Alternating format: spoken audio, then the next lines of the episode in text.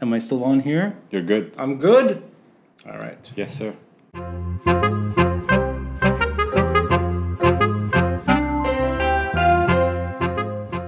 This podcast is made possible by the generosity of listeners and viewers like you. Kindly consider a contribution through Patreon or PayPal. Links are in the details box. Any amount is appreciated. And follow us on social media. We're on Facebook, Instagram, and Twitter. The handle, The Beirut Banyan. Rate and review us on Apple Podcasts. And to stay updated with video releases, subscribe to our YouTube channel. Thanks for listening, and thanks for watching. I'm Rani Shatah, and this is The Beirut Banyan.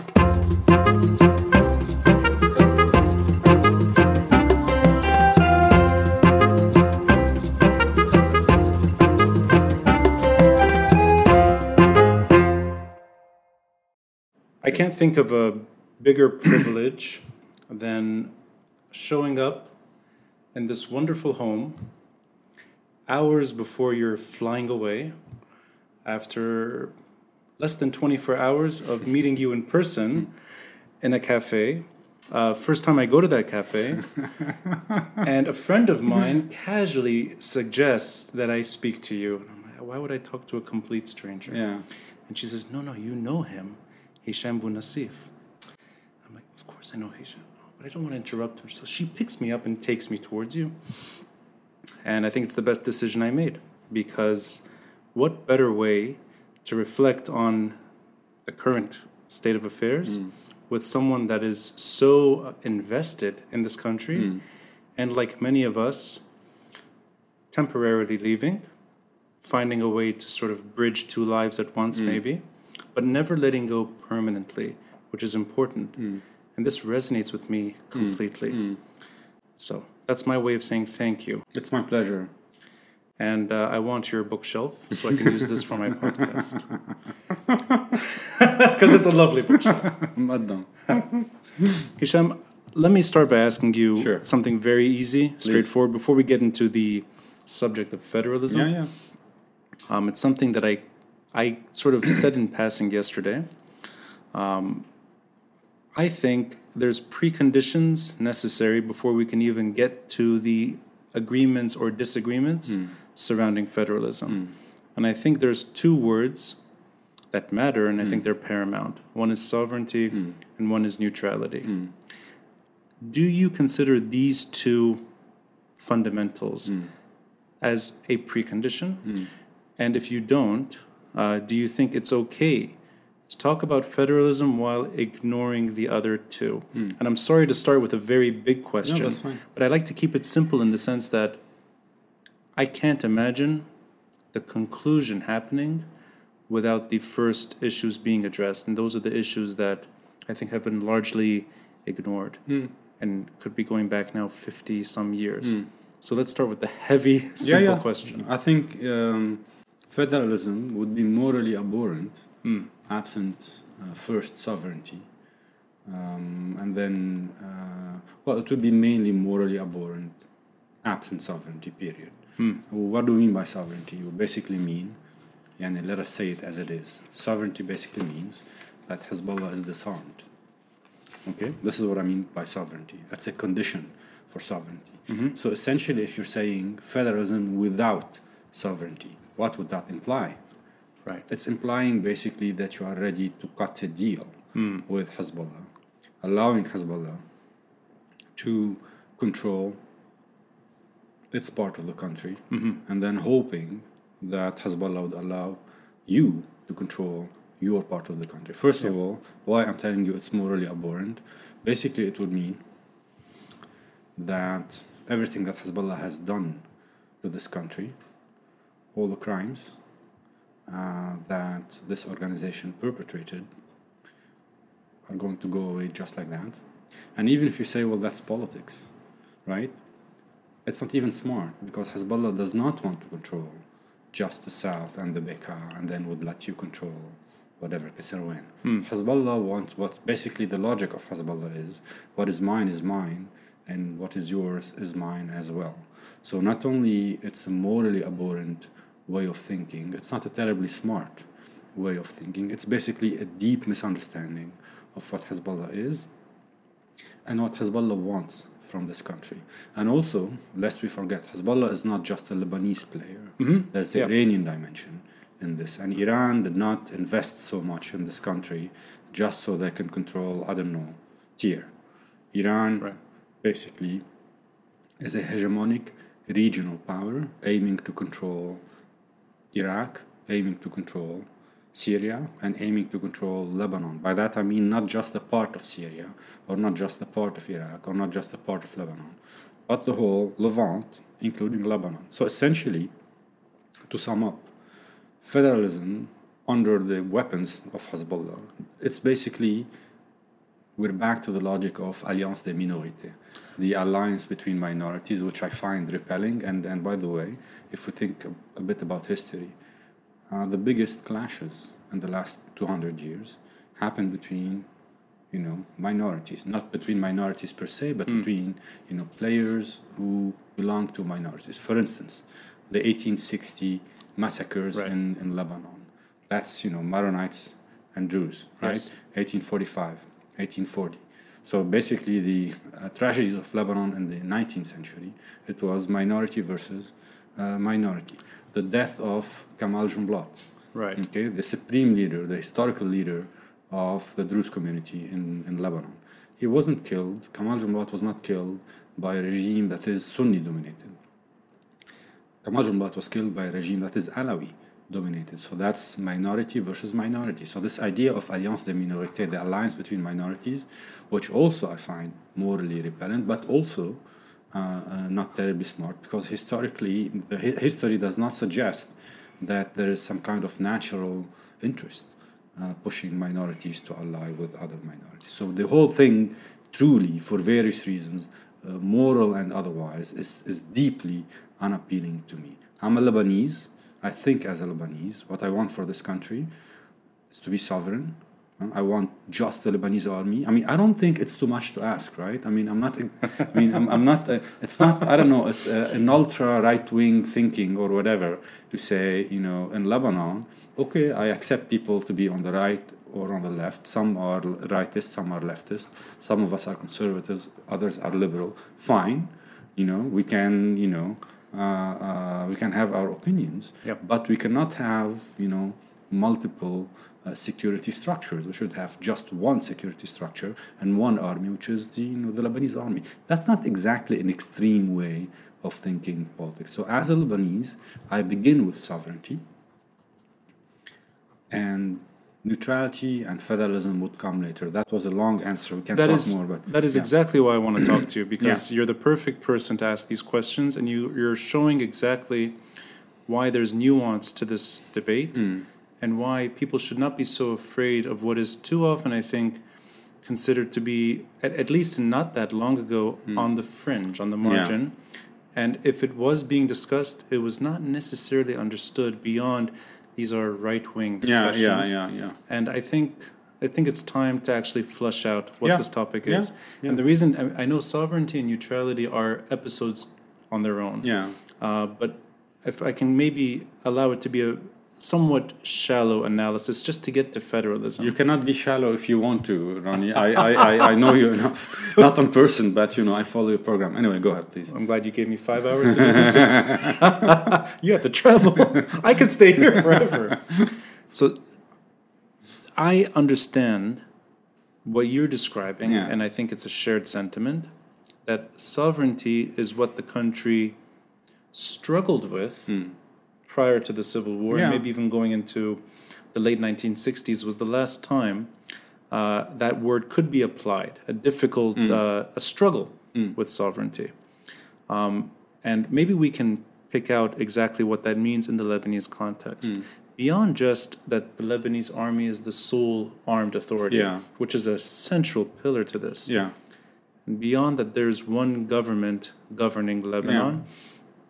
And beyond that, state institutions belong to the Lebanese, and they're not able to be hijacked or subverted or occupied. If you could just spell out in simple language, what exactly did Lebanon lose in the late 1960s that makes this word so difficult to reclaim. And I'm asking it in a way because for me it's 1969 Cairo Agreement, but I don't know if that is really the death knell to sovereignty in Lebanon. It could be things that are not necessarily discussed maybe in a meaningful way. So for example, we take it for granted that Lebanon did not have an ambassador to Syria, for example. Or the Syrians did not have representation here. They had their army here. Hezbollah is Iran's ambassador to Lebanon and Lebanon's ambassador to Iran. It's not diplomatic. But again, that's maybe keeping it too shallow. I think I know where you're heading. Yeah, well, I mean, if you could flush it out in a way that... Let me tell you, essentially, what's the opposite of sovereignty?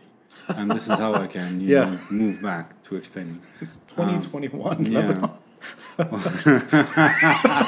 Yes, absolutely. That's on a practical level. Right. So on a theoretical level, what does that mean?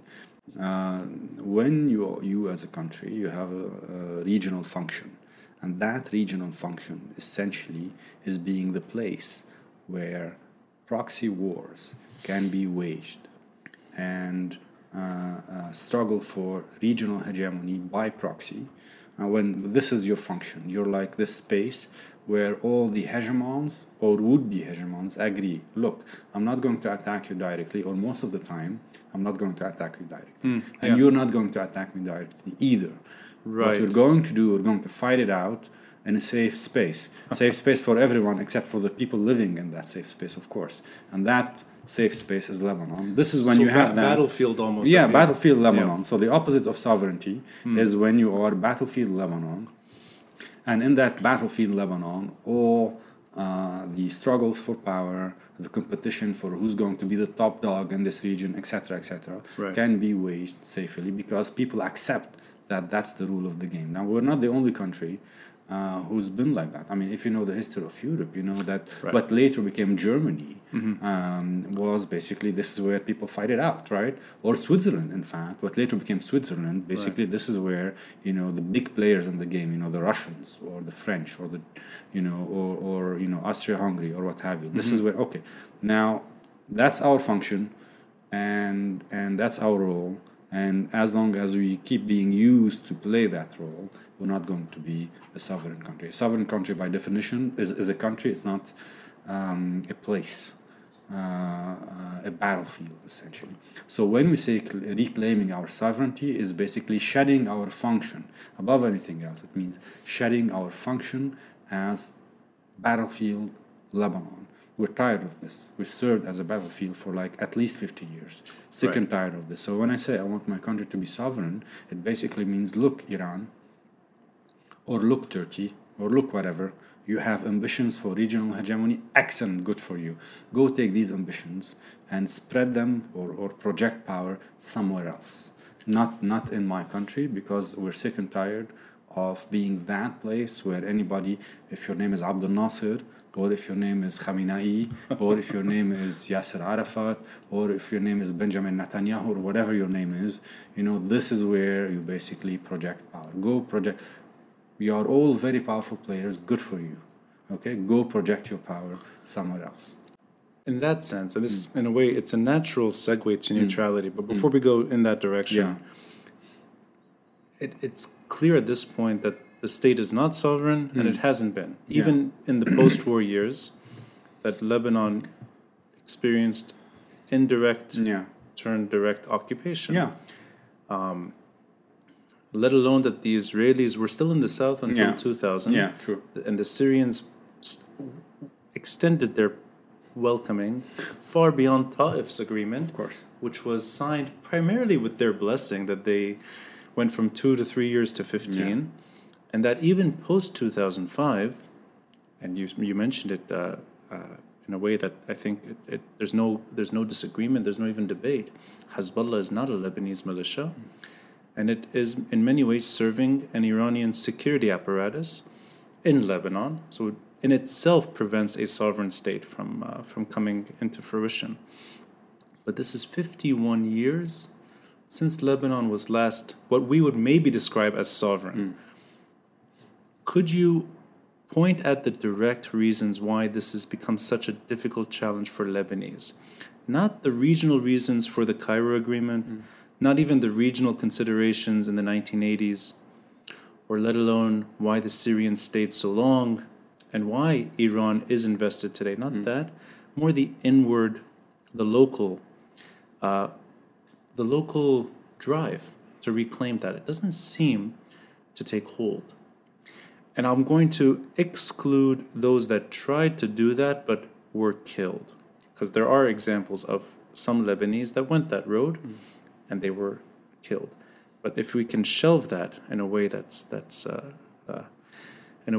sort of not discrediting what they tried to do, I don't sense that this is talked about fluently, thoroughly, and that the question remains elusive rather than front and center. And I don't know if you see it this way as well, or if you see it maybe as these challenges are too big for Lebanese, and therefore they do not address them head on. Okay, so let me see if I understood the question. It sounds like there are two questions here. Why it's very difficult once we lose our sovereignty, which happens all the time, to claim it back. That's one question. Yes. And why people or activists are not talking enough about the sovereignty issue and talking about other things. Is that essentially what you're... Yes, and also that it's... alluding to? I mean, it's 51 years. So it's not something that you can go back in time. You cannot reverse the trend that easily. But I don't... It is those two questions in a way that it doesn't seem to be the driving force of the recent protests or the opposition. It's in the background rather than the foreground. And most Lebanese politicians that emerged in the last 3 decades at least did not really put this at the forefront. Why should they? They're puppets of foreign powers. Of course they're not going. That's like expecting Marshal Pétain to, protest against the heavy-handedness of the Gestapo in Paris. Right. Marshal Pétain is the leader or president of the country because of the Gestapo. So you cannot expect collaborators. Could I say? Sorry, I'm taking. I will interrupt carefully here. Yeah. I should have mentioned. I'm including academics, experts, analysts. Okay, so I see. Listen, I see where you're heading. Listen, there are multiple points for this. First of all, there is fear. Okay, you of all people should know, when you are a courageous patriot, what could happen to you. Okay? So the fear factor is big. Okay, we're not dealing here with... I don't know, Jeffersonian liberals who would accept or take, critique lightly. And then that's a factor that I understand. Some people have more courage than others, are ready to take more risks than others, and others don't want that. And that's something I understand. But, that's one big factor explaining... why people are not talking about this issue as much as they should. Now, the other reason, of course, is basically ambition. The fact that you are the fact that someone is in the opposition does not automatically mean he's someone morally good or driven by patriotism. You could be in the opposition, simply put, because you found no place for you in the big parties for various reasons, okay? So you go to the opposition. But you know very well that you are basically jockeying for power in a system controlled by Hezbollah and controlled by the allies of Hezbollah. So, I mean, you're waiting for an opening to jump from the opposition to the Lebanese regime. So if this is what drives you, personal ambition... you're not going to piss off the master of the game. And you could still claim to be opposition, but it's an opposition to... Yeah, soft opposition. It's an opposition to the tentacles of the regime. Yeah, not the hardcore of the regime. Because the hardcore of the regime, you can say whatever you want about it, but it's not a stupid hardcore. Anyway, had they been a stupid actor, they wouldn't have become the hardcore in the first place. Right? So basically they would allow a critique of, I don't know, Nabih Berri or a critique of Jibran Basil or whatever. That's fine. These are, the outside layers of the regime. So basically this is how you do it. If you are someone in the opposition, you basically are just bidding your time, waiting to become part of the elite. and you don't want to piss off the master of the game. So you don't. I sense the same thing among opposition parties. Yeah. But then I do see that there is a healthy rift, and that it's not the regime enablers within the opposition. I think their names are well known. Yeah. The opposition activists that want to throw out the status quo, they seem to not want to go down that road anyway. Yeah. Even if they're nominally opposed to Hezbollah as it currently exists, but they still are not able to address sovereignty as the core or one of the core issues, that it's almost a back burner. Yeah. Even among the more noble opposition figures. Yeah. Listen, then you have yet another problem: lack of organization. To be effectively in politics, you need organization. Okay, that means you need money, among other things, right? You need people who do that full time. Right. You need access to the media. You need a lot of things that you do not have. Actually. Right. So you end up with talking about the noble part of the opposition. Yes, they are. I mean, they're there. They're patriotic, but they are at this point sadly disorganized. And sadly lacking in funding, and sadly lacking in so many other things that they need to basically transform themselves into an effective political party, or an effective political movement at least. That being said, Ronnie, I was on the streets on August 4, a few weeks ago. Yes. That was, make no mistake, that was an anti-Hezbollah opposition. That was a pro-sovereignty movement in the streets of Beirut. I was there, I was listening to what the people were saying, what the people were chanting. From A to Z, it was about sovereignty. From A to Z, it was about, Beirut, hurra, hurra, Iran, barra, barra, or something like that. From A to Z. I mean, it just did not stop. These people on the streets that day were sovereignists who are opposed to Iranian hegemony over the country, and were opposed also to the illegal arms of Hezbollah. It's there. The dynamic is there. Yeah. The noble opposition, as you call it, is there. At this point, it's sadly weak and disorganized, but my hunch is it's not going to remain as weak and as disorganized forever. I'm glad you're able to offer that. You're portraying. I was there, and I did see the Iran out sort of banners. Some even maybe, what I think is too often misunderstood altogether. 1559. Yeah, of course. And it's almost it's treated as if it's a concocted conspiracy, although it's a UN Security Council resolution. And I did see those activists, and they reminded me of the same sort of. That's the consistency since 2005, and it still exists. But I don't know if I saw that overwhelmingly anti-status quo in the Iranian context, or even in the sovereignty. I saw accountability, corruption, transparency, justice, even some funnier sort of photos of Tariq Bitar, almost like he's a... Our national hero, right? Right. Yeah. And I don't know if I saw it that way, as a deliberately pro-sovereignty, anti-Hezbollah, if you will, anniversary. I saw that side of the equation a little too quiet. But maybe I was just in the wrong stretch of the protest. I don't know. I was in Badaru, and then we moved. That's right. It's funny. So we were walking from Badaru all the way to the porch. Right? Okay, so we're the same path. Yeah, I was hearing this all the time from the beginning till now. Of course, people want sovereignty, plus they want something else. Clearly, they were also clamoring against corruption, or clamoring against, in favor of social justice and what have you. And that's good. Yes. But that doesn't mean, if you want sovereignty plus, it doesn't mean that you don't want sovereignty. Right. No, I think the dynamic is there and growing, by the way.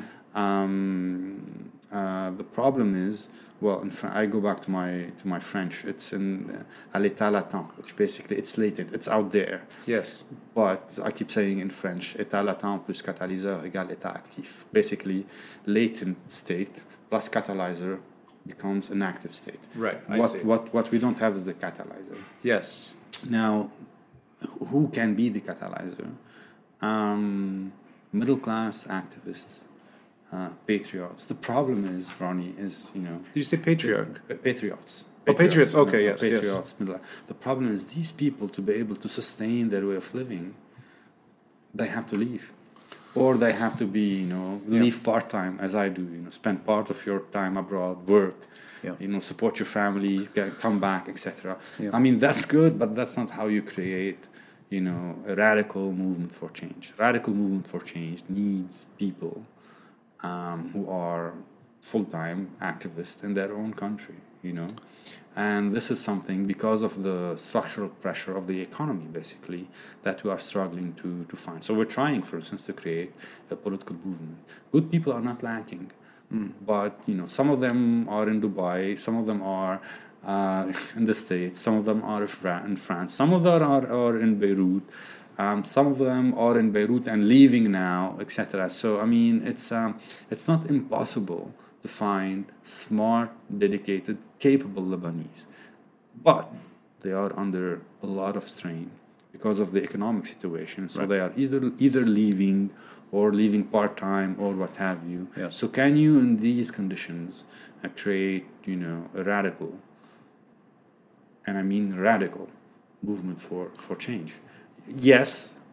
Even in these impossible situations, you can still create that movement, but it's going to take some time. And I think this is where we are.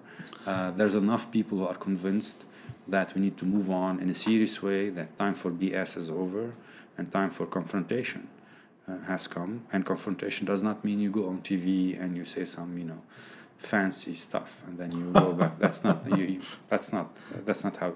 No, I mean organization. You know, I mean, you know, hours. Right. Putting in the hours, organizing people on Akkar. And by the way, Lebanon is not just Beirut, right? But when I say a radical organization, it will have to be present in Akkar, in Tripoli, in Baalbek-Hermel, in the south, and of course in Mount Lebanon, etc. This will take time. This is where I believe efforts should go.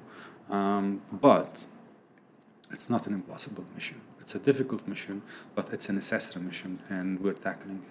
I think it's the same goals that were left unfulfilled, going back 16 years now, and we're left with the remnants of the Syrian system that Lebanese are still struggling against in different ways. Yeah. And before we jump into neutrality, just the last question, I hear it too often, where these are sometimes opposition members talking about other opposition members, or they claim all to be opposition. I don't know if any of them are opposition. What's the criteria anyway? I think there is one criteria. If you're not a sovereignist, you're not in the opposition. If the Hezbollah issue is not your number one item, I'm not saying the only item, but if it's not your own number one item, you're not in the opposition. At least that's my criteria. So it's just you and me, my friend. Okay, I'll take it. Welcome to the opposition. And no one else. It's going to be very lonely, right? It's just this room. We did it. Organization. Here it is. I hear something that it doesn't resonate with me, that Lebanon has many militia. Lebanon has every political party is a militia, either that once existed or is a militia in waiting. That Hezbollah's position is diminished when trying to balance out an equation. That the Lebanese Forces is now a militia, or that any group that is armed or has weapons and is using them is either an ex turning into a real one or already is one, and that Hezbollah's rule is almost softened. That does not resonate with me one bit. I think that's utter BS. It's okay, so let me ask you then, why is this common in discourse? Yeah, well, I think it's not just what you described earlier. I don't know if I want to use his name in particular, but whatever. Not the Sharb al-Nahas approach to Hezbollah. That's very cautious. But it's really among even the more radically charged opposition activists that will deliberately say the Lebanese Forces are full of militiamen. And I see that they are the future of this country, but they just don't get that point. Right. But they misunderstand it. Yeah, I think there's a lot of hidden sectarianism. I mean, when I was talking about the factors explaining why the sovereignty thing or the Hezbollah thing is not as big out there as it should be. So if you remember, Ronnie, I mentioned fear, I mentioned ambition. Yes. But there's a third factor, which I wasn't, I didn't mention. But now it's the time to mention it. Implicit sectarianism. I mean, some of the most sectarian people I ever met in this country pretend to be secular or leftist or what have you. By the way, strictly speaking of that, the Ba'ath Party, as you know, it's a very secular party, right? It's a very anti-sectarian party, right? Wrong, actually, but strictly speaking, it is. And so the Ba'ath phenomenon is actually not just restricted to Syria or Iraq. There's a Ba'ath culture whereby you could be the ultimate sectarian person in the room, but you just, it's fancy or it's convenient to talk in a very progressive or secular. I'm mentioning this because if someone happens to be a truly and deeply sectarian individual, right? Let's say that person is a Shia, for instance, and that person pretends to be sectarian, pretends to be secular, but deep down, she or he is sectarian. Then naturally, they would detest the Lebanese forces more than they would detest Hezbollah, because in their mind, that's the Christian side of the equation.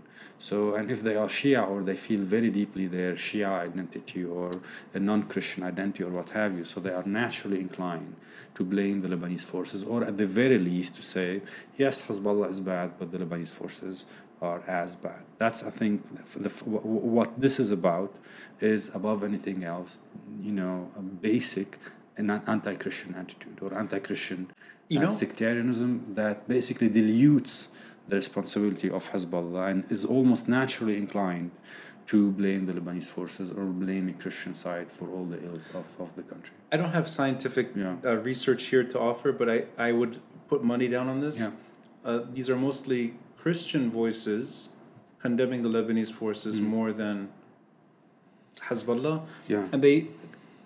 And of course, it's not just Christian against Christian. You have everyone against.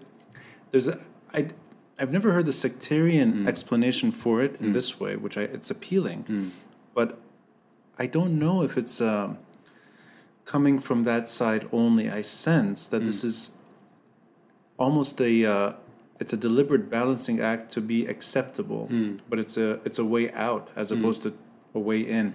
Meaning, if you do not insert the Lebanese forces into every criticism of Hezbollah, you're a regime supporter. Yeah. So basically, it's ideology. It's a way to be accepted among certain, pseudo-leftist circles. Call it whatever you want to call it. I mean, we can talk about this forever, trying to explain why.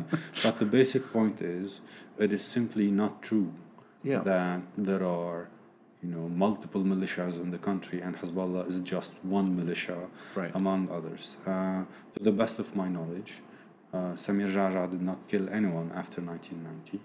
Walid Jumblatt did not kill anyone after 1990. Nabih Berri did not kill anyone after 1990. Okay, people who are accused of assassinations are not. We know who they are. Yeah. Actually, we know which party is accused of assassination. We know that. People who have missiles in this country, we know who they are. They're not the Lebanese forces. They're not Amal.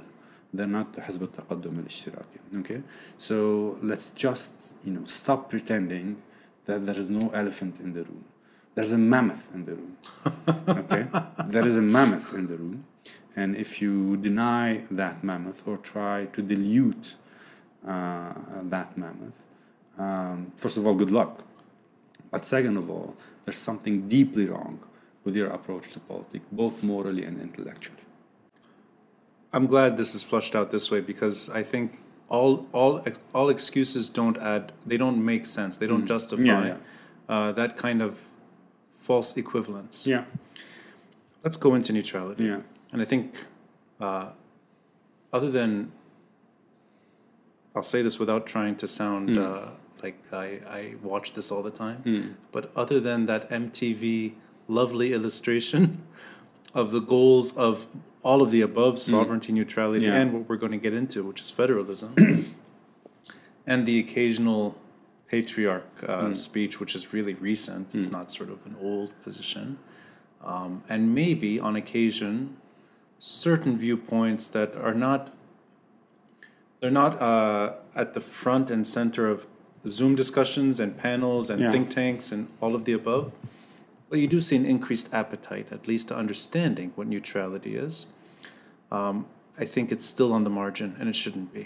I think this is something that deserves to be at the, in the middle of every discussion, because this country desperately needs neutrality, and yet I read articles that treat neutrality as if it's an implicit sectarian, anti-Palestinian, discriminatory, prejudice position. Or it's you have to choose between the Palestinians and the Israelis, or you can't be principled and neutral. And to me, it's that it all just sort of it echoes on social media, but it also does echo among academia and among think tank panelists. And I think I even read at times almost policy papers to ignore this issue altogether and focus on economics. Don't talk about neutrality now. So it's for me, it is a core issue. And I know from what I've read and what I've watched you, and I understand it from your side also, that it is a core issue. I would say it's the core issue. The core issue. Yeah. And maybe I can start by asking you a question about it. Do you think of the late 1950s and let's say most of the 1960s, whether it's Fouad Sheheb's eccentricities of letting Gamal Abdel Nasser meet him at the border in that famous photo, or whether it's actually sparing Lebanon the consequences of 1967, not one bullet fired. Yeah. Or for that matter, 1958 did not turn into a 15-year civil war. Yeah, or 1952, by the way. Or 1952. It was a 15-week crisis. Yeah. People died, but it's not 15 years of bloodshed and barbarism, basically. And what we're living through still today. Yeah. So is that a fair assessment of that stretch of time? And if you can, maybe dissect exactly what we lost, that we cannot actually do this. We're not trying to be neutral. We're leaving it to the patriarch. And he should not be the one advocating this. Should be everyone advocating this. I'd say he shouldn't be the one alone advocating this. Exactly. It shouldn't be a religious calling. It should be the national desire. Listen, I think the church, whether in Lebanon or in multiple other countries, many times was the vessel of expressing a national desire. The anti-communist resistance in Poland, the church played an important solidarity important role. So I'm a secular individual, and I don't like to see too much of priests and church and sheikh intervening in politics. But I think when the patriarch is saying, look, this country is being slaughtered, this population is being driven to almost suicide, and truly something needs to be done about it, and that's first thing is to let us be, meaning neutrality. I don't see that terribly problematic. By contrast, I saw it as extremely problematic when some so-called opposition movement, the moment the patriarch started calling for neutrality, it became their leitmotif to say, well, the patriarch should not be intervening in politics or what have you. This is where I go back. I agree. Forgive me. They should be supporting him. Yeah, absolutely. Let them do it, yeah. Listen, and that's central to my understanding of lots of dynamics in Lebanon. There's a lot of implicit sectarianism pretending to be secular and progressive and leftist and what have you. There's a lot of Maronophobia. There's a lot of basic knee-jerk anti-Christian attitude. And let's think about it a bit. Hating Jews was standard operating procedure in Christendom for decades and centuries. It was okay. If you read Tolstoy, for instance, you'll find profoundly anti-Semitic words or sentences or ideas. If you read Alexandre Dumas, I mean, these are great writers, but they were great writers of the 19th century. Yeah. And especially Tolstoy, it's a Russian 19th century. So, of course, you will find, you know, suffused anti-Semitism in lots of things in his novels. Mm. I think we live in a region where hating the Christian, it's part of the culture.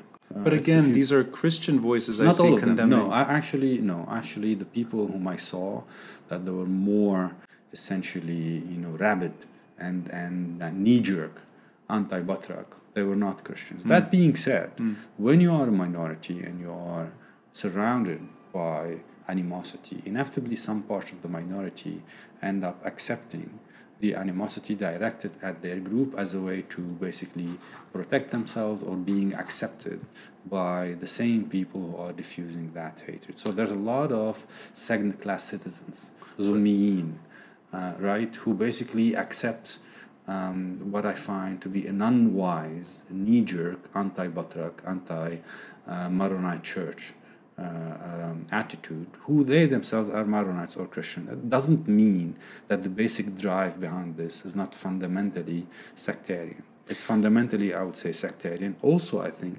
it's a misunderstanding of what laïcité or misunderstanding of what secularism is. Secularism does not mean that the Batraq does not have the right to say, hey, the Syrians are here, it's an occupation and they need to leave. That's not, if the Batraq says that, it's not the biggest crime there is against secularism. I'm glad, I'm just going to interrupt. I like that you're going back to this word. I've never heard it used in this context, that sectarianism is the explanation for this type of criticism. Yeah. I think it's an interesting way of looking at it. It's one explanation. There are multiple factors. Yeah. But I'm curious about, let's bring him up in the context that he's one of the few Lebanese figures, religious or not, talking about neutrality. Yeah. And in the 1960s, it seems to be a statewide endeavor. It's not the Patriarch. Yeah. Or for that matter, it's not a Maronite issue. Or at least it doesn't seem to be as hardcore Maronite. That even if that's how it's framed, it's not necessarily the case. But Ronnie, may I interrupt you here? Yes. Forgive me. I mean, each time the Patriarch talks about sovereignty, right, and neutrality, the first Zaim, the first figure to immediately come to his defense, systematically, is Walid Jumblatt. Not exactly the most Maronite person there is, right? The last time the Patriarch also talked about neutrality, I mean, a few weeks ago, Saad al-Hariri was there. So, I mean, if there is a Maronite specificity here, it's that the Maronites or the church are, the first to talk about sovereignty. But they're not alone. I mean, automatically you find Muslim Zaims saying, actually, we agree with that as well. So it's not as Maronite as you think. There's basically people who take the lead in defending the country, but automatically you have Muslims and Muslim hotshots or Muslim heavyweights, so to speak, joining them in the good fight for the. So I mean, it's not as Maronite as you think it is. I don't see it that way. I completely agree. I don't think of it as a Maronite issue whatsoever. Yeah. I meant it more in that these accusations are. I think you used the word Maronophobia. I mean, I don't think it's a Maronite issue whatsoever. I think this should be a Lebanese policy. Of course. Yeah, through and through. And I would rather the Patriarch say it with conviction, and I sense he is. Maybe he's a bit late with it, rather than Walid Jumblatt or Saad Hariri, who can easily go the other direction. And they have many times done that. Of course. So when Hariri and Jumblatt are doing it, but the Patriarch did it earlier and means it, I would rather listen to the Patriarch. Yeah. But that said, in the 1960s, would you consider, would you frame it as a sectarian issue that is applied towards other communities, meaning that this is a... I tried. What are we talking about? Okay, so when you say, I'm not sure. Okay, so I don't think of neutrality as a sectarian issue. No, of course not. In the 1960s, do you think that most Lebanese saw it that way? I'm not sure. In the 1960s, neutrality was Or wasn't even discussed in that way. No, I'm not sure people were talking about neutrality. I mean, people did mention neutrality. In the 1960s, basically, the big thing was Fatah. The big thing was, okay, we are all supportive of the Palestinian cause, but exactly what does that mean and how much leeway... Prior to Fatah's arrival. So we're talking... Yeah. I mean, basically Fatah came after... They became big after 1967. Right. So by the late 1960s, the question was big on the table. Mm-hmm. Okay, حرية العمل الفدائي or not? Should we allow the Fedayeen to attack, basically to say it in a straightforward manner? That was the big question. Right. Should we allow the Palestinians to attack Israel using our borders, and if Israel counterattacks, then okay, we're going to pay the price? Or should we say, look, the Palestinians are our friends, our neighbors, whatever, but that does not mean that we're going to destroy this country just to fully support. So that was the dynamic at that time. And yes, at that time, the Christians in general were the ones saying, look, yes, we understand the plight of the Palestinians, but that does not give the Palestinians any moral right to drag us into a war that clearly we cannot win and destroy the country in the process. Yeah. Most voices arguing the opposite, not all voices. Most voices arguing the opposite were Muslim voices, yes. Go ahead. But if you fast forward to today, do you think the reluctancy is there, that it's born out of that conflict? Because no, I don't think. Hariri and Jumblatt aside. Yeah. I don't hear neutrality as something that should. It's still on the margins. It's not. It's not a driving force of any discussion, and I think it should be. I think if you're right, it's a tragedy. Do you think the hesitancy towards it goes back to this is born out of the Palestinian? It's a fantastic question. Listen, Ronnie, I think there is a culture among many in this country that Lebanon is not important per se. There's always a big cause that's always more important than Lebanon, whether it could be liberating Palestine or supporting our brethren in Algeria fighting against the French in the 1950s, or supporting Turkey now, or supporting especially Iran or what have you. There's a culture that basically there's always some cause that is more important than ours. Ours is a petty isolationist cause, and thus we're going to always, put any slogan or any argument in favor of Lebanon first. Any Lebanon first attitude is bad, unprogressive, right-wing, whatever. And if I am truly a young revolutionary or, a progressive or what have you, I should not talk too much from a Lebanese first or Lebanon first perspective, because that's not cool, or that's not progressive, or that's not whatever. I am in full opposition to this way of thinking. We are being crushed as a people. If you truly are a progressive, then you should be for the poor. You should defend the poor. You should defend the vulnerable. When Iran makes us our thing, when the economy collapses, who do you think is going to suffer first? The upper middle class Lebanese has a plan B. The people who would suffer, and that basically means leaving, right? The people who would suffer first when the economy crumbles, when there's an ethnic conflict or a civil war, what have you, are the poorest sector of the population. Absolutely. So I cannot understand how, on one hand, X would pretend to be on the left and a progressive. At the same time, X is very reluctant to say, look, Lebanon has suffered enough, now let us be. Who do you think is going to suffer first, Mr. Comrade, when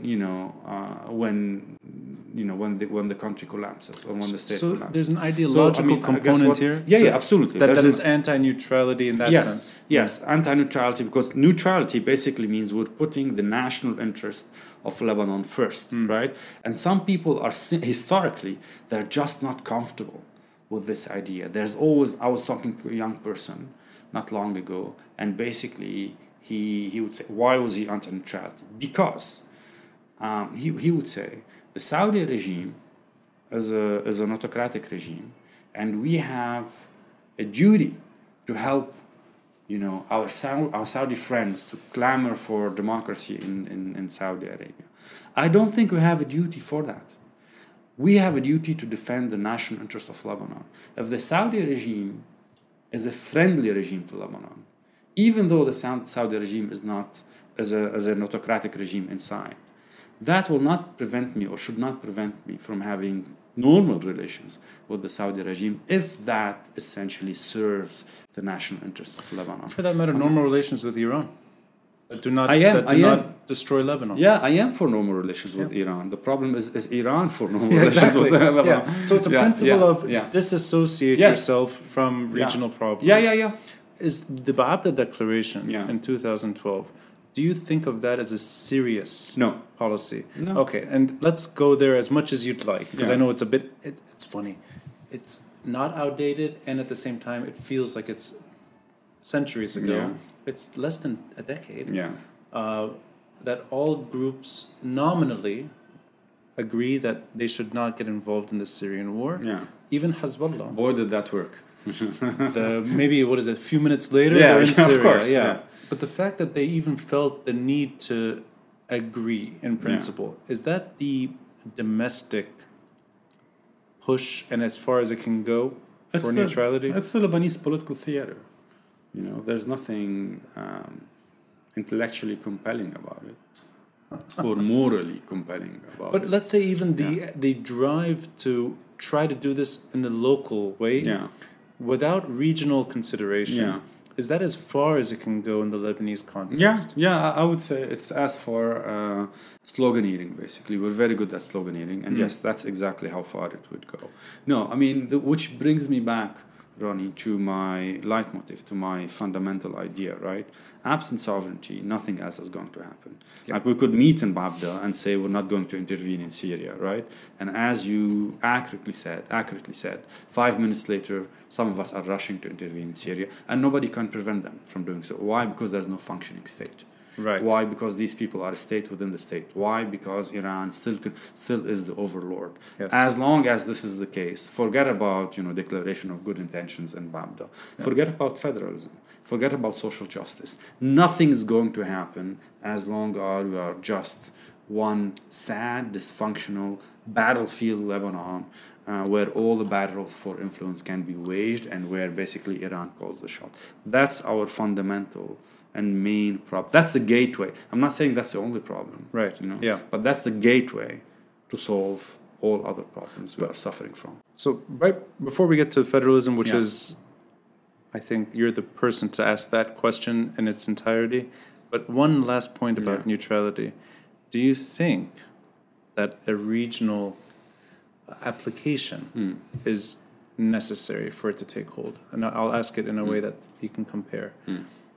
It's hard for me to imagine the Balkans having recovered in a way that meets geopolitical considerations without violence, without heavy-handed pressure, whether it's from the Americans and the Russians, the Europeans as well, that something unthinkable, Kosovo, comes to fruition and Serbia is not invading. And both countries have to have a foreign policy that is conducive to European Union acceptance. And you see it happening slowly, sluggish, but these countries are not taking sides in war, and they're not fighting each other. Austria has a treaty of neutrality, and the Soviets and the Americans spared that country from the Cold War. Yeah. It survived. Vienna was not a demarcation line. It's as quiet as it ever was, and it remains as quiet as it will always be. Vienna, a quiet city. Northern Ireland required the Americans, the British, and the Europeans to a lesser degree to at least figure out a way that makes sense so that Northern Ireland is not a battlefield and that it becomes part of its past. Yeah. Violence ends. And you can go on and on. There's many examples here. But that's regional posturing, that bigger players agree. They agree, and they when they need to, it's a hands-off policy that we're not going to get involved here. We agree to not get involved. Yeah. Is that what is at stake when it comes to neutrality? Yeah, I mean, I would say the way I imagine this happening, first of all, the Lebanese themselves need to agree on this. And that doesn't mean that every single individual in the 4 million Lebanese need to agree on this. But we need to create a public opinion pushing strongly in favor of neutrality. Then we need to talk to our friends abroad. And that's not the regional context. When I say abroad, I basically mean... Lebanese abroad? Or no, I basically mean about the liberal democracies abroad. Oh, I see. That can, for reasons of their own, I mean, politics are determined by interests. But I don't see why a neutral Lebanon would be something that is unacceptable from a French perspective. Right. Or unacceptable from, you know, an American perspective. Mm-hmm. So essentially, if you have a nexus between... strong, organized Lebanese, on one hand, pushing in favor of neutrality, and beyond the Patriarch, beyond the political Patriarch plus other, call it Patriarch plus, right? Yes, let's call it this. Let's put it this way. Yeah. Okay, on the one hand, on the other hand, you have, say, the Vatican helping us discreetly, a la Vatican, right, to push this agenda forward, right? And then we end up having, you know, an internal pressure in favor of neutrality, plus Western or Occidental, you know, sympathy, at least for the cause. Then you can talk to the players in the region. Hey, you know, this country is, you know, off mark. By the way, so it has to be inside first. Yeah, first. I mean, everything has to be inside first. Yes. By the way, there's a precedent for this. I mean, the Mutasarrifiyya basically was protected by some kind of an agreement between the major powers at the time, you know, Russia, Prussia, Austria-Hungary, France, the UK,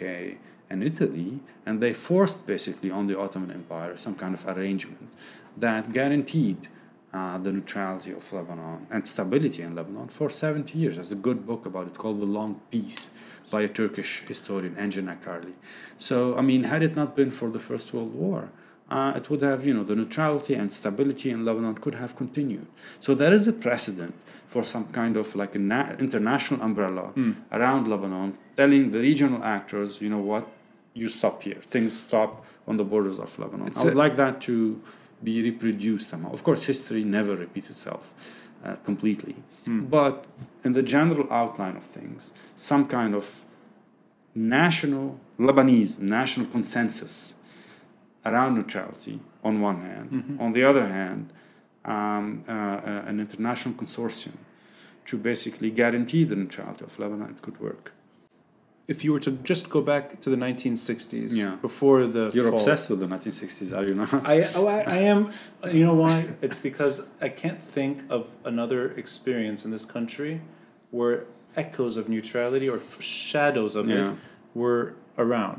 That Mutasarrifi is not the modern Lebanon. It's too old. It's too old, and it's not the Lebanon that we think of. So it's Mount Lebanon. It's Mount Lebanon. I'm from Mount Lebanon, and sometimes, we tend to confuse. Yeah. But you're right, you know. But I can't think of another time where this was an inward policy that was acceptable to regional players. So that Abdel Nasser doesn't show up in 1959 in the country. He's at the border. Yeah. And that, to me, seems to be the recipe, that it's agreed... And Lebanon makes sure of it. Yeah. Now, that being said, the price for that was that Fouad Shab, or Lebanon at the time... The military... had to follow the Egyptian lead in major Arab quarrels. You know, the Egyptians were jockeying for supremacy. First, of course, against the Hashemites of Iraq. Yes. And then later on, of course, against the Ba'athis of Syria and the Ba'athis. I mean, the Ba'athis of Iraq. It's a fascinating and a very complex. There's a word for it, the Arab Cold War. And the price for Nasser not messing too much with internal politics was that in you know, foreign policy, Lebanon agreed at the time to follow the lead of Egypt, which Lebanon did. So. That's why I have battery. We're still filming. Oh, okay. Welcome to Lebanon. But you know what? It's it shouldn't happen. I mean, we are... There we go. That's the magic of being in this country, right? That's the magic of being close to the presidential palace. Oh, this is why that's why it comes back. Yeah, come back. I get 8 hours a day only. I'm not drenched. I am opposed to Aoun, that Mr. Aoun guarantees electricity almost all day long, and yet I am in the opposition. Is that the principled position or not? It's a bit of both. And you know what? I could use more electricity, so maybe this is the building. No, but I'm sorry if I go back to that decade too much, but I just find that to be an exceptional period in Lebanese history. I like the 50s, actually. The 50s as well. Yeah. And that it all seems to just disappear after that. So for me, that's the goal. Yeah. Is to pick up where you leave off. Yeah. And that seems to be those two decades. Yeah, I would say, I mean, the beginning of the end of what used to be Lebanon, or the beginning of La Descente aux Enfers, you know. Yes. Was 1969. Right. And, I mean, what was that an instance of? It was an instance of allowing the international dynamics, basically welcoming the international and regional dynamics in. Right. And the more regional dynamics we allow in, the more polarization we have. It's almost a science, you know, this keeps repeating itself in almost scientific precision. Absolutely. The more we invite in the regional struggles for power, and the more likely the relations between the Lebanese are going to be polarized, and at the end of that polarization, it's civil war. This keeps repeating itself in a scientific precision. So basically what we want is the exact opposite, keeping the regional dynamics out. Now, something I wanted to say, Ronnie, which I didn't do. If Lebanon is neutral, that would not prevent you, Ronnie, from basically going on CNN if you are interviewed and saying, you know, I support the legitimate rights of the Palestinians. So we need to make a separation between, you know, the official position of the state and how much the state would allow itself or the country to be dragged into regional, you know, polarized dynamics, and the individual right of every one of us to basically say whatever she or he wants to say. And the human dignity of half a million Palestinians that are treated like second-class citizens in their own land. Yeah. You know, we could still And in ours as well. And we deserve. I think that's the conversation, not the regional policy. It should be what we've done to this. I mean, one thing I find intriguing is that typically the people who are most, you know, loud in defending the Palestinians could not care less about what's going on to the Palestinians in the camps. I mean, it's probably easier to help the Palestinians in Lebanon than to help the Palestinians in Gaza, right? Absolutely. And we've been living in a Hezbollah-dominated country for 30 years, and the Palestinians are suffering more, although the supposed champion of the Palestinian cause is the biggest player in the country. Go figure. These two issues, sovereignty and neutrality, feed into federalism. Okay. So why? First of all, what is federalism? Well, I'm going to give you the floor, but if I can ask you just a simple question. Is this word debatable? Meaning, it's not a one flavor form of federalism. Absolutely. And that you can find varieties that would work for Lebanon as well. Absolutely. Okay, so I'll give you the floor. I mean, you hit the nail on the head here, because one of the first things I ever said about federalism is that there is no federalism. There are federalisms in the sense that the federalism in America is different from federalism in, you know, Belgium, and federalism in Belgium is very different than federalism in Switzerland, etc.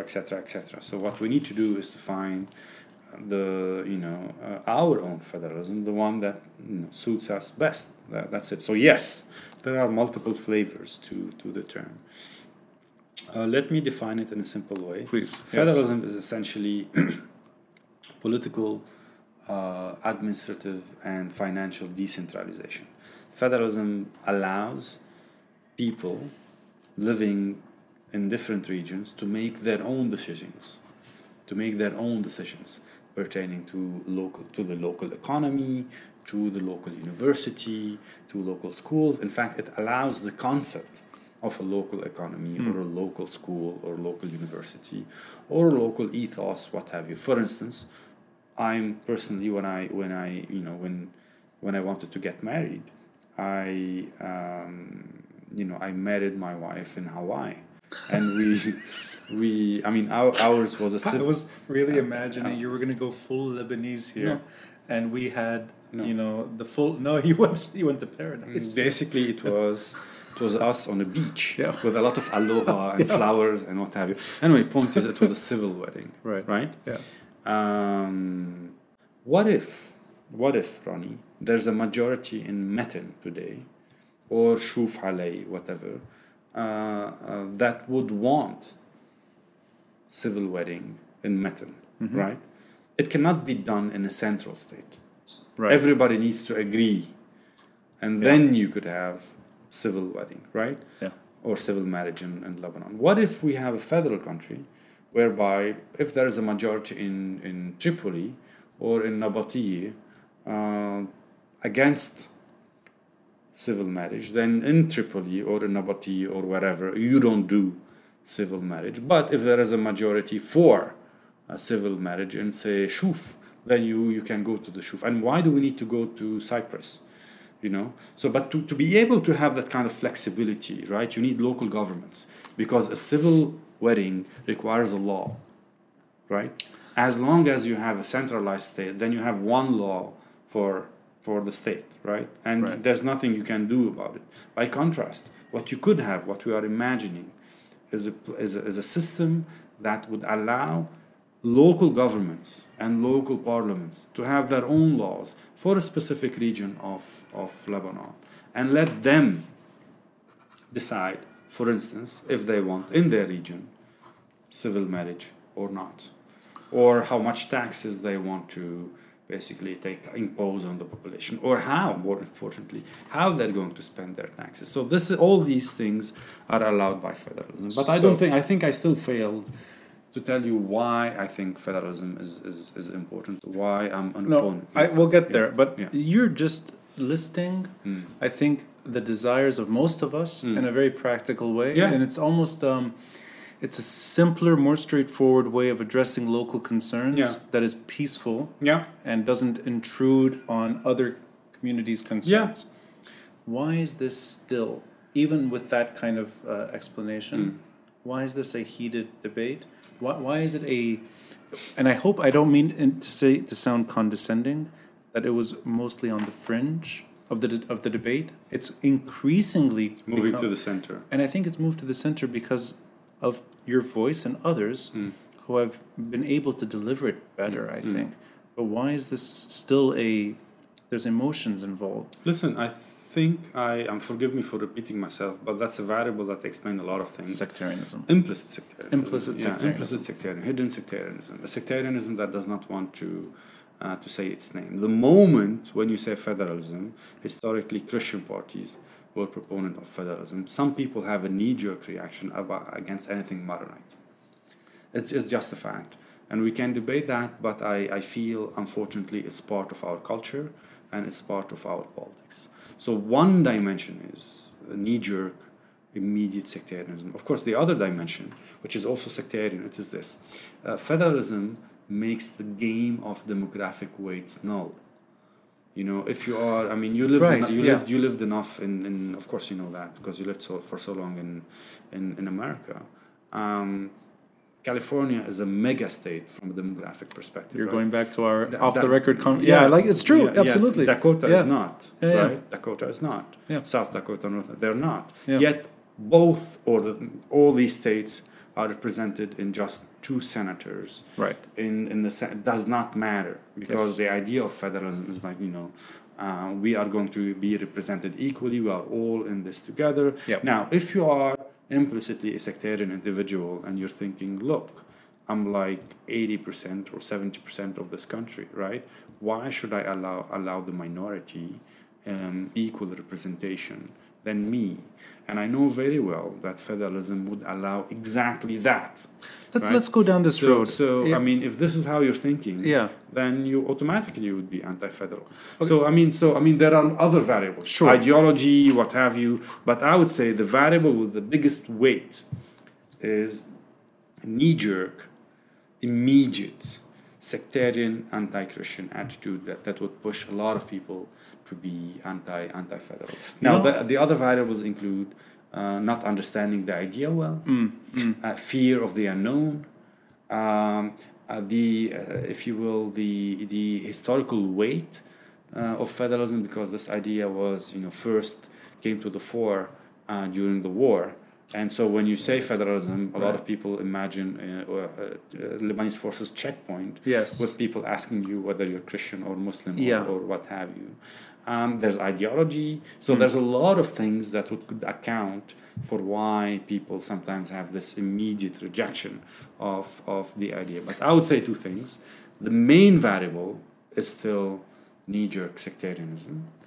And the other thing is, the idea is not only could work for Lebanon, but I would tell you, and I'm telling you this as a political scientist, a country as diverse as ours cannot be run efficiently from within the confines of a centralized government. It's a break of any basic rule of politics. It's a break of any basic rule of sane thinking, to think that you can run Belgium, or you can run Switzerland, or you can run Ethiopia, or you can run Nigeria, or India, or Lebanon. Or the United States. Or the United States, for that matter. Yeah. Within the confines. Canada. The list is long. Yeah, the list, of course.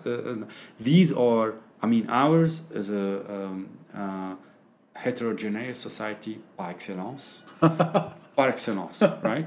Heterogeneous societies on the structural level should mean some kind of political decentralization on the institution level. Again, it's almost scientific precision, I'm glad you've emphasized. I'm glad you're doing it, because I don't hear that angle enough. Yeah. That there's this prejudice, implicit or not, towards one community. The way you're describing it, that shelves these topics too quickly from the table. Yeah, and I'm glad you're finding, I think, the more accurate reflection. Of why these topics are there to begin with, and why they should be discussed, with or without that prejudice in mind.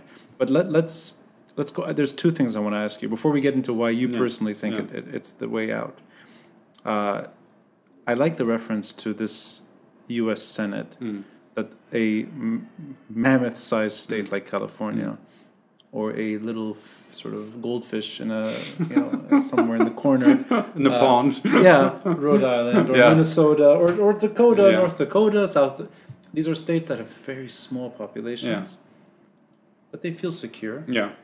And like you said, it's two senators from each state. Yeah. And that's how America works. Yeah. And voila. House of Representatives is not based that way. Yeah. It may not be perfect, but ideally, it's merit-based, and the numbers match populations as best as possible. But the Senate is both merit-based and unequal in representation. I can imagine that being something so good for Lebanon that the implicit sectarianism is put in its rightful chamber. Yeah. And that you can allow for a parliament that functions better, that is not so confessional and quota, and is hopefully more merit-based over time. But that is still centralized. Is that also too central for you? And that it's too central for me. I'll tell you why. I would like to have local governments. Listen, Rani, what is the function of the government in Lebanon? It's not to put a public policy. The function of any government, any given government in Lebanon, is to basically make sure that all factions are represented. And once they are represented, they can use the fact that they are in power to satisfy a clientele. So that clientele votes for them again in the elections. And this cycle repeats itself ad nauseum, on and on and on again. There's no, five terms plan for national education, or 10 years agenda for, Lebanese industry or what have you.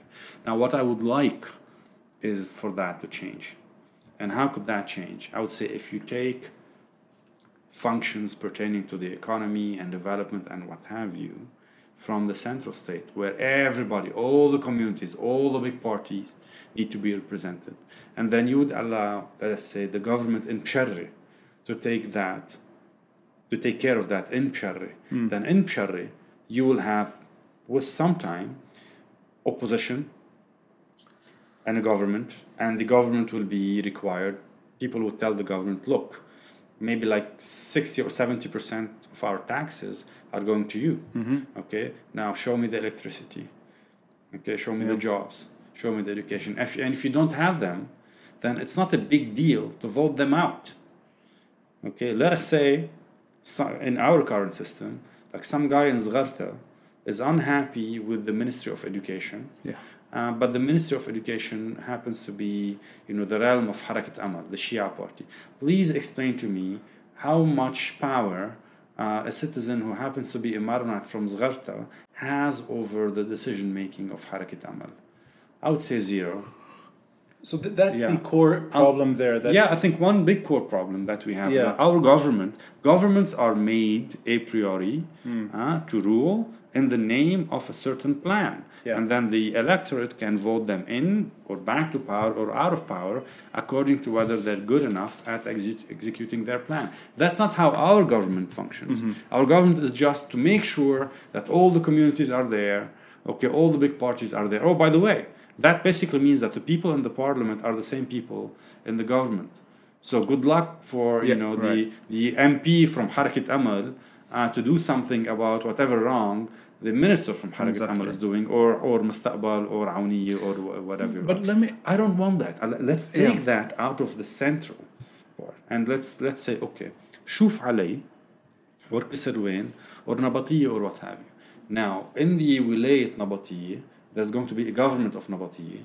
And you're not going to put an Uwait guy in the government of Nabatieh. There's no Uwait or very few Uwait. There's going to be just the local factions of Nabatieh competing against other local factions of Nabatieh. So you're taking the regional dimension out, and you're taking the identity dimension out, and you're just saying, look, Nabatieh folks, it's up to you. I have a very silly example, but this is one that sticks with me. Yeah. Tripoli in the 1940s, 1950s, you have Kata'ib sports clubs that are thriving. Yeah. And the politics of Kata'ib, even if they become maybe perhaps limited over time, and then they get involved in war to a degree. No, not to a degree. In the early 1970s, that pre-war, they were already losing their political edge. They became more militia-like before the war. But going back in time, you have a political party that can persuade people in Tripoli. Maybe not many, but we still. It's not. Let me ask it in a better way: is it impossible to imagine parties that could have evolved better in Lebanon, so that whether it's Future or Ahmed or all the ones that we know, that they would have eventually found that national aspiration? Why? Listen. And I'm sorry. Why can't we imagine a federal party, right, with a wing in Kesrouan and a wing in Tripoli and a wing in Nabatieh? Now these wings do not have to be 100% the same, right? But on the national level, they agree on a general narrative. And on local level, they could be a bit more liberal here, a bit more conservative there, depending on how, local politics function. For instance, Ronnie, going back to our American example, the Democrats in California are very different from the Democrats, say, in Texas. Because if you're going to have any chance of winning anything in Texas, you cannot be a California liberal. You could be, you'll have to be a Texas liberal, whatever that. Although Texas and liberal should not be put in the same sentence. But you see, you see what I mean. Sure. I mean, if you're a Democrat in Vermont, being anti-gun is not going to do you any good. Mm-hmm. So you have to be very careful. You can be a socialist in Vermont, and gun-friendly. Yeah. But if you are in California, you can be an anti-gun Democrat, and you can still win elections. So we could imagine within a federal Lebanon multiple parties, all of them, with multiple tentacles, so to speak, all over the country. And this is how I could see that happening and that working. Then let me challenge you on this question. Yeah. And this is an amateur take on it because I'm sure it's not. Go ahead, please. Do you think violence prevented what could have been a healthier political model? I think foreign intervention, above anything else, prevented what began. Let's not forget, Rani, in the first coup d'etat in the Arab East happened in Iraq in 1936. So coup d'etats began in the 1930s. First in Iraq, then in Syria, then in Egypt, and then they were all over the place. And with coup d'etats, you had the armies intervening in politics, and then you had military dictators, and then hell broke loose, basically. While all that was happening in the 1920s, 30s, 40s, 50s, 60s, all the way to the 70s, Lebanon was thriving economically. Now, there were inequality in distribution. Sure. But there was a healthy economy. A growing economy. Yeah. There was growth. Yeah. On one hand, you had political freedoms. You had freedoms of all kinds, actually.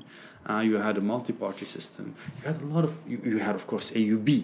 You had UIG. You had a solid educational system. Yeah. You had a lot that, with time, could have helped you manage the diversity better. However, what prevented that from happening, what broke our back, basically, was the regional dynamics inviting themselves to Lebanon, right? And this is where hell broke loose. Like, I agree with that, but I'm looking at it more that federalism, the way you're describing it, do you think that was a necessity even in the pre-war years? No, I think Lebanon when basically the Maronite Church had been, the consigliere of the Patriarch, or a friend of the Patriarch, 1920s, I would tell him, you have two choices.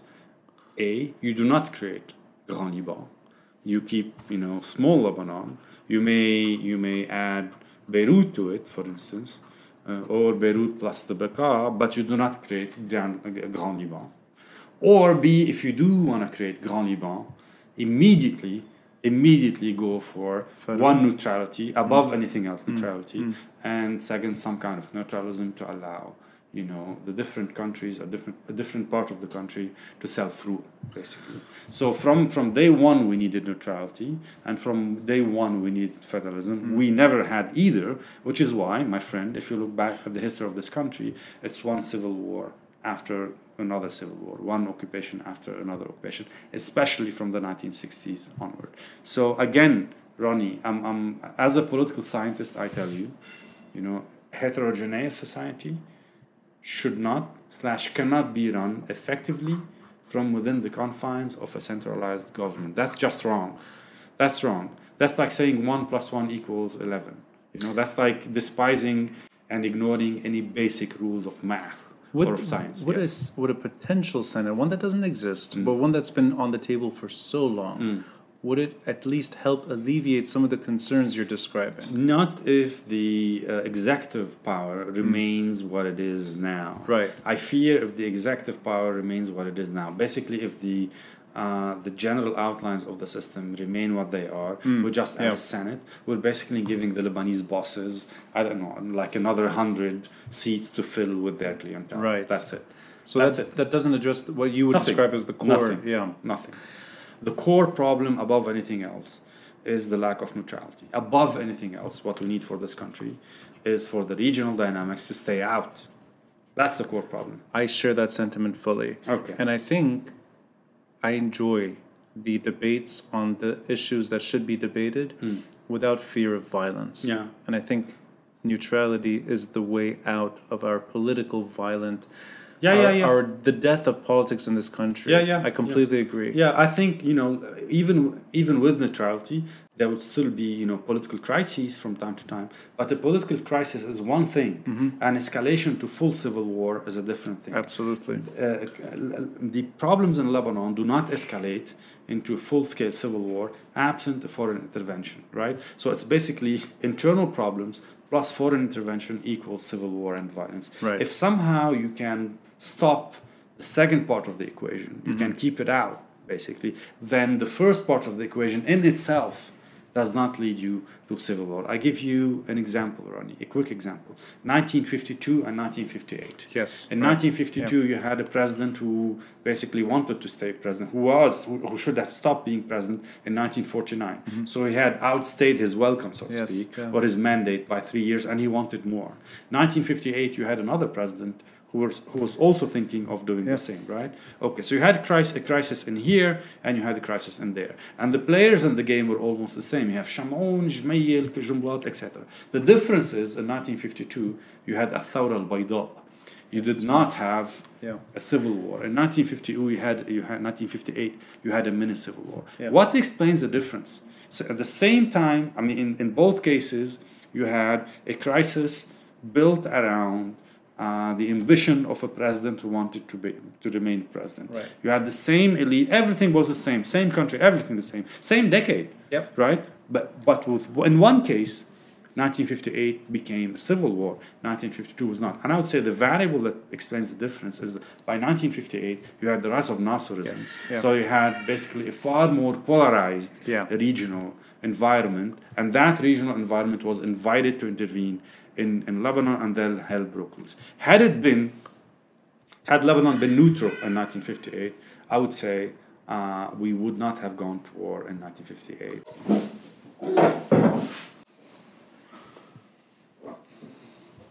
Those are the parts I should just keep in. It's like, Hicham Bou Nassif's leaving. And then subtitles below, you know. And I appreciate, these viewers. Yeah. No, I appreciate I appreciate real things that happen. That's real. I have a family. Yeah. I'm curious about your own intellectual journey. Yeah. And I'll ask this in a way I hope it resonates with you. I suppose we're not that far apart in age. I'm guessing you're a bit older than me. Yeah. Or mid-40s, late 40s. 43. So we're not that far apart. Yeah. Obviously, you've read a lot of books. That's what I do for a living. That's what you do. You've written a book. Yeah. You're a political scientist, which means that you have probably had this ambition for a long time. At least curiosity. The intellectual curiosity, Pursuing a PhD in any subject requires that. Yeah. It took me time, I think, to come to my own persuasion in the Lebanese story. Yeah. And I think it evolved. And I'm wondering, in your case, at least what you're associated with now, whether it's an advocacy for neutrality, or championing something like federalism, or making it more understood, better understood, discussing sovereignty when many people do not, but you're doing it. Was this with you from day one on your journey, or is this something that it's a conclusion to what you were reading, what you were experiencing, that maybe you felt other ways earlier, and that now you see it this way?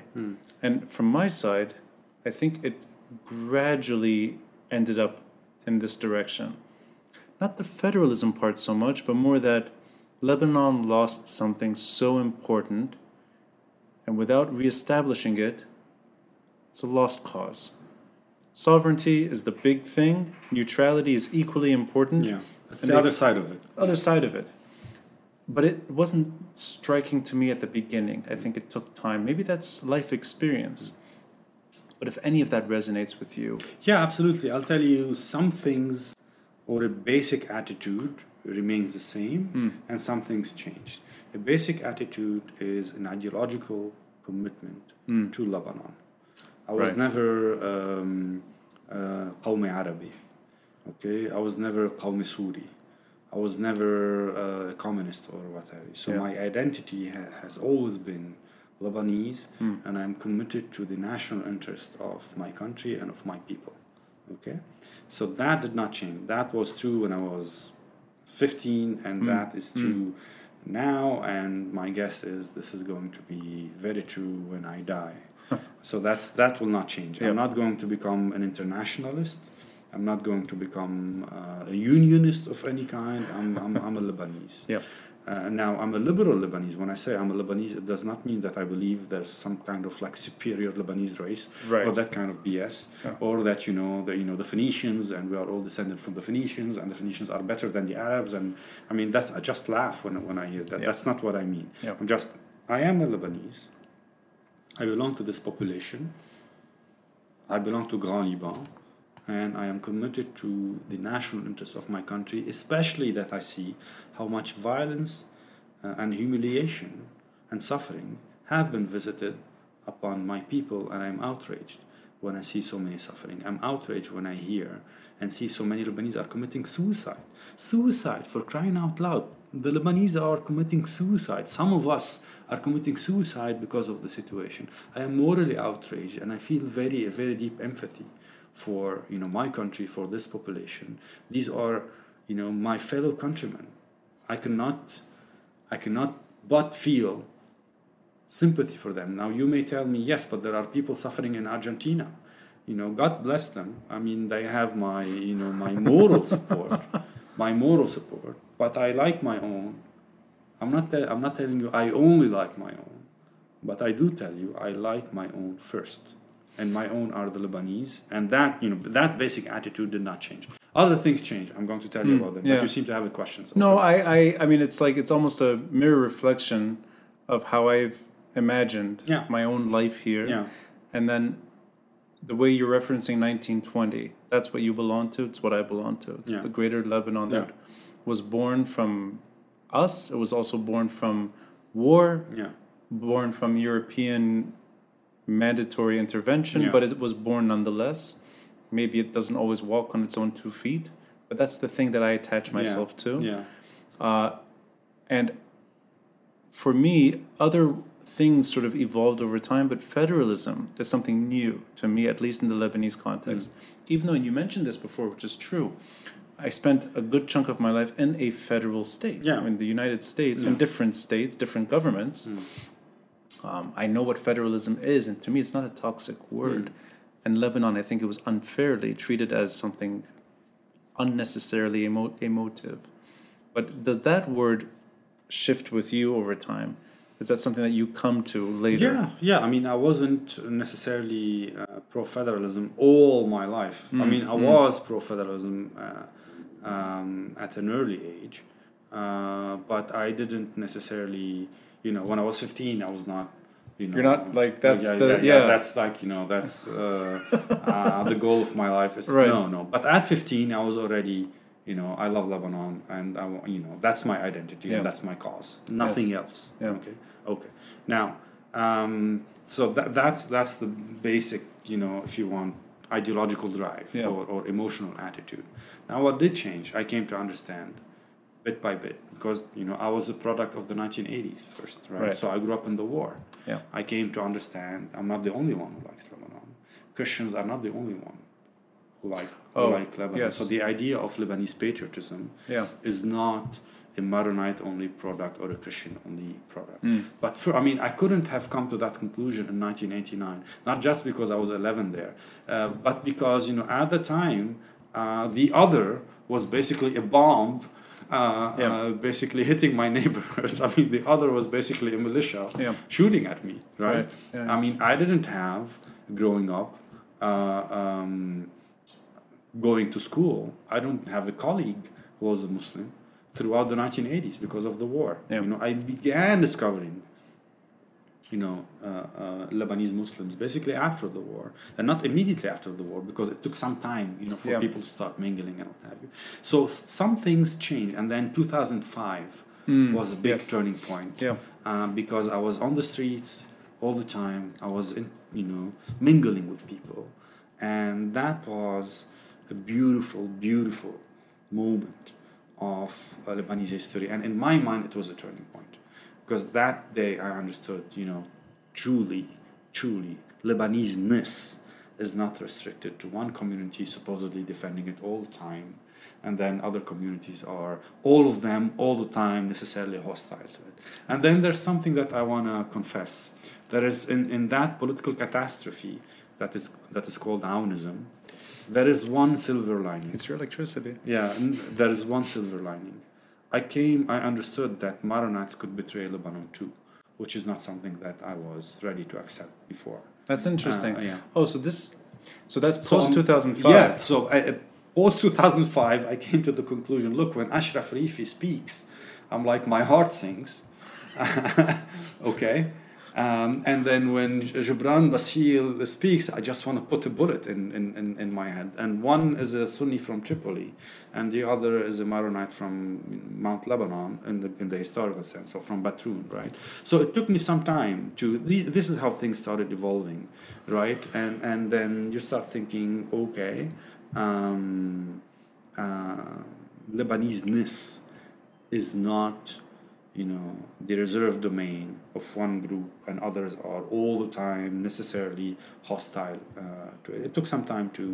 On the other hand, as a journalist, because I was a journalist, I was a reporter for LBC between 2005 and 2003, 2004, and 2005. I'm saying that I know you and I don't know you. Yeah. It finally makes sense. Yeah, you were on TV. I was on TV for 3 years. But the point is, I as a journalist, I came to go to Tripoli. I came to go to Baalbek-Hermel. I came to basically see the country a bit more. Yeah. And I was struck by how much poverty. And all my life, speaking of things that did not change, I had a thing. I don't come from a very wealthy family myself, I come from lower middle class. Both of my parents are civil servants. They're school teachers in the public educational sector. And now these people never made a lot of money, and then since the 1980s, their situation was really... Okay, so because of my own family background, I have a thing for the poor, and so when I came face to face with so much poverty in like Hayy al-Mankubin and Tripoli and Tebbeine and what have you. So that also things in me were like, on the one hand, politically, they're like me, like we are in the same big manifestation in 2005 against the Syrian opposition. On the other hand, clearly they're suffering, and these are my... So this is when, as of 2005, there was an emotional change in me. But I started thinking, these are my fellow countrymen. I love complicated people in a positive way, not negative. Yeah. So you're describing something, when I hear it, would drive somebody away from federalism. You're describing the appeal of somebody in Tripoli to you. Yeah. You said sings, right? Yeah. And then your own sort of, let's say, if you want to make it a little more narrow, what should appeal more to you doesn't. Yeah. Poverty, you see it everywhere, and it resonates. Yeah. That's the kind of Lebanon that that's the experience that makes sense to me. Yeah. That there's so much commonality. Yeah. That doesn't speak directly, at least, to federalism as a form of government. Yeah. But I like that because you can be both. Yeah, you can be both. Habibi, listen to me. No, federalism. That's why. Yeah, I like the ability to approach it in a way that is healthy, but you're also looking at it as a complicated thing too. Of course, I love that. Ronnie, I want to tell you something. One, we didn't have the time to talk so much about federalism, but yet another reason why I think federalism is good. Because when I think about poverty in Akkar, poverty in Tripoli, poverty in Baalbek-Hermel and what have you, I don't see a way out for the country absent a kind of decentralization that would allow, political decentralization, would allow people in these parts of the country to make their own decisions and have their own government and basically be able to punish politicians who are not doing well for the economy locally. I want to empower these people. You see what I mean? I want people who are poor in Akkar to say, look, if you keep me poor, I'm going to vote you out. They cannot do that from within the confines of a central government, but they would be able to do that if there's a government in Akkar and government in Tripoli. Right. So my commitment to the poor is one dimension of my federal thinking. Right. Because because I think about poverty and because I think a lot about redistribution, I struggle to see how redistribution could happen from within the current regime. And am I saying this right? That it's also an acknowledgement, going back to the example of Zahle and the Ministry of Education, that your footprint in, let's say, Akkar or Tripoli is small, if it's there to begin with. Yeah. Your footprint here, where you're from at least, is visible. It's bigger, And you want... the people that are suffering like you in other parts of the country to have the same tools that you would have to fix those problems. Yeah. So it's really just called empowerment. It's empowerment at the end of the day. It's empowerment. And so in French, we say dévolution du pouvoir. You're taking power from the center and you're basically spreading power in the regions, and this is how you basically you would allow a local politician who's a failure.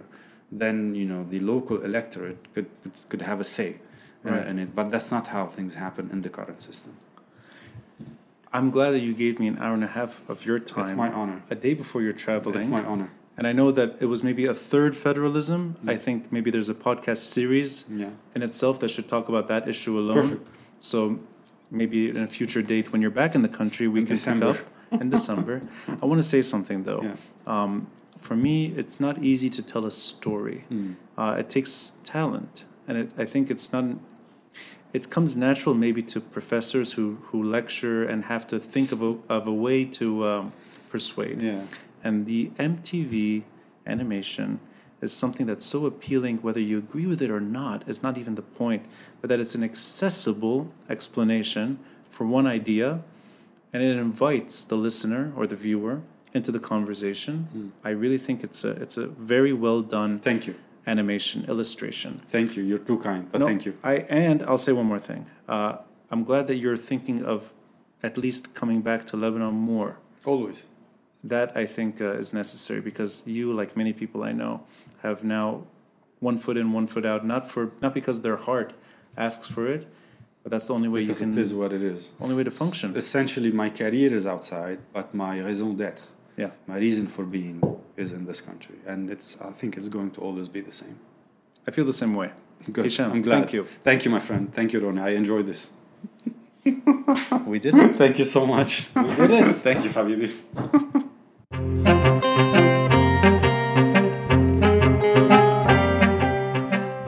Thanks for listening and watching, and a friendly reminder to support this podcast by contributing through Patreon or PayPal.